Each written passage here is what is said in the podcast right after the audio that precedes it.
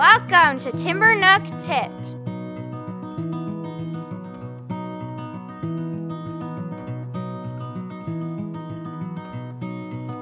Welcome to Timbernook Tips. Jeff Johnson here with Angela Hanscom. This time we're talking a little bit about the social skills children develop and practice when they're spending time at recess. We talked last time about how maybe we could squeeze a couple more minutes of recess into every day, ideally 45 to 60 minutes, and I guess more if you could squeeze it in. Angela, what are the social skills kids are learning when they're out there on the playground? Well, one of the most important skills we learn as people is having interpersonal skills. Mm-hmm. And so it's really important that we allow opportunities for children to practice that, and they need to do it in an environment where they're with other children and the adult is actually stepping back a little bit so the children get to practice, negotiating with other children, trading, problem solving, and their own conflicts as well. So, yeah, and I mean, the playground is the perfect place to do that. When you're in the classroom, it's one teacher and 20, 25, 30, 40 kids. I don't know how many kids are in classrooms nowadays. And you get out on the playground and there's fewer adults around and there's more space, and you can maybe go to the other side of the slide and be out of sight. So it becomes a prime opportunity for engaging in social interactions without an adult peering over your head. And for some kids, that might be the only time in their day they have such an opportunity, because if they're not in a classroom, they're with parents or other caregivers who are kind of hovering. And I mean, not intentionally trying to inhibit children's social interactions, but that's just the way we are. Yeah, absolutely. I have a really good story of a perfect example of how this can play out in a play scheme. We often, my dog's barking again. He's cool. Okay.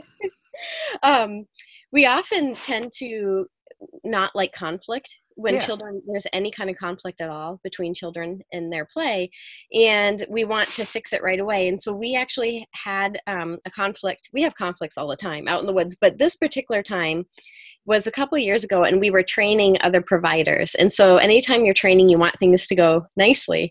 Well, a fight broke out in the woods, and these girls were building a teepee, and this boy went up to them and said, "You need to let me play."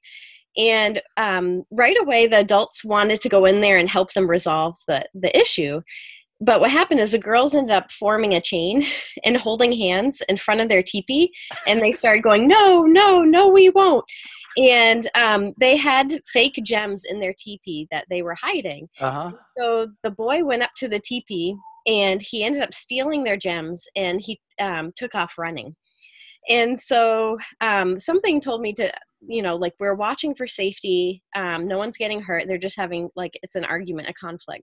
So we were there watching for safety, but we really chose not to intervene.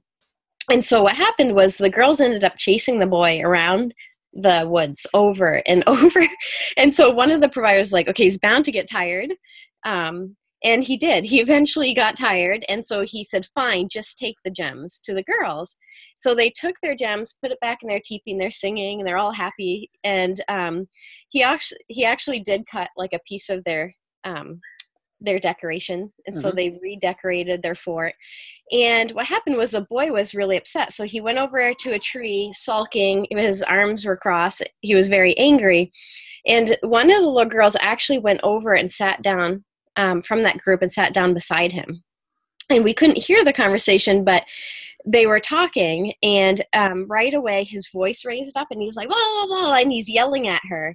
And she put her hand up and like a stop sign and said, just as a visual cue to just stop. Uh-huh. And so we got really quiet, and then he started yelling again. He's like, "Ah!" And so she put her hand up again to stop him. Patiently waited for him to regulate. And then what happened was his voice came down, and they ended up having a conversation. By the end of that conversation, she waves him on, And that little boy was authentically included for the rest of the week because it was a week-long summer program. Uh-huh. And he became part of their group. Now, if we had gone in from the very beginning and said, you need to let him play or intervened, what opportunities would they have missed out on? Yeah, exactly. We, in our desire to keep everybody safe and happy, I think parents and caregivers jump into those situations way too soon a lot of times. We need to realize that doing nothing is doing something. Absolutely. And give ourselves permission to do that and wait. When, I mean, in your experience, when is the right time to step in? So for us, we step in when it becomes unsafe. So if someone's physically hurting someone or they're, intentionally, saying things that are hurtful. But if they're arguing and they're trying to work something out like that, then we do step back to see if they can resolve it. And some of the things I feel strongly that they learned was, that little girl was practicing empathy, like something, again, you can't role play in a classroom. You need to learn through playing with other children. The little boy learned to regulate himself. He probably learned that whining didn't work to be included. Yeah, at least with this group. In the group. And then he was authentically included. So if we had said, you need to let him play, he could have resented the girls. And then they could have resented him and it would have been an ongoing issue for the rest of the week that needed adult interaction. So I feel like recess is the opportunity for children to practice life skills and interpersonal skills, emotional regulation, resolving their own conflicts. So having confidence, like we did this, we were able to come to a solution. And sometimes that solution does not look fair to an adult, but they're happy with it because they it's their solution. They came up with it themselves. Yeah, they own it. They created it. And I mean, learning to navigate those kinds of experiences when you're 6, 7, 8, 10 years old is practice for navigating those experiences that are maybe a little bit more complicated, a little bit more nuanced when you're 20 and 30 and 40 and 70 years old. Right. And it's almost terrifying to think about children leaving their childhoods without much of this practice.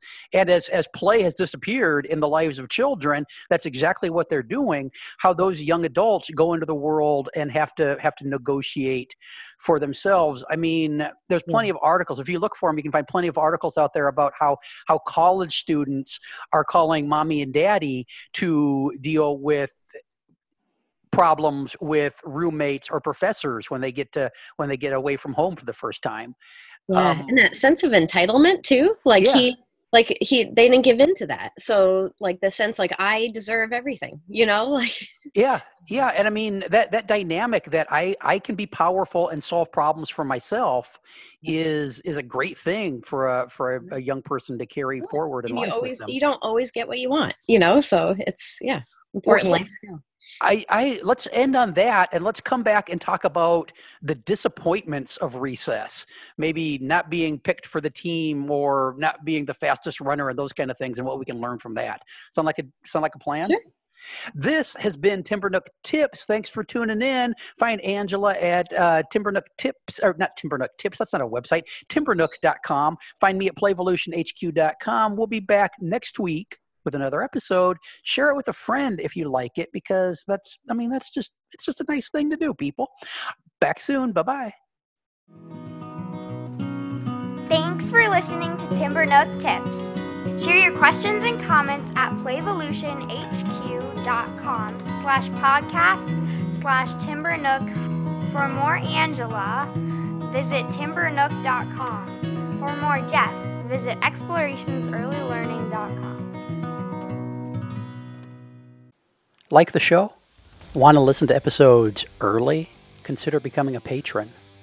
Starting at the $3 a month level, patrons get access to a custom patron-only feed where we put out episodes of Upstairs Studio podcasts like the Childcare Bar and Grill, Miss Becky's Classroom, That Early Childhood Nerd, The Renegade Rules Podcast, and others early.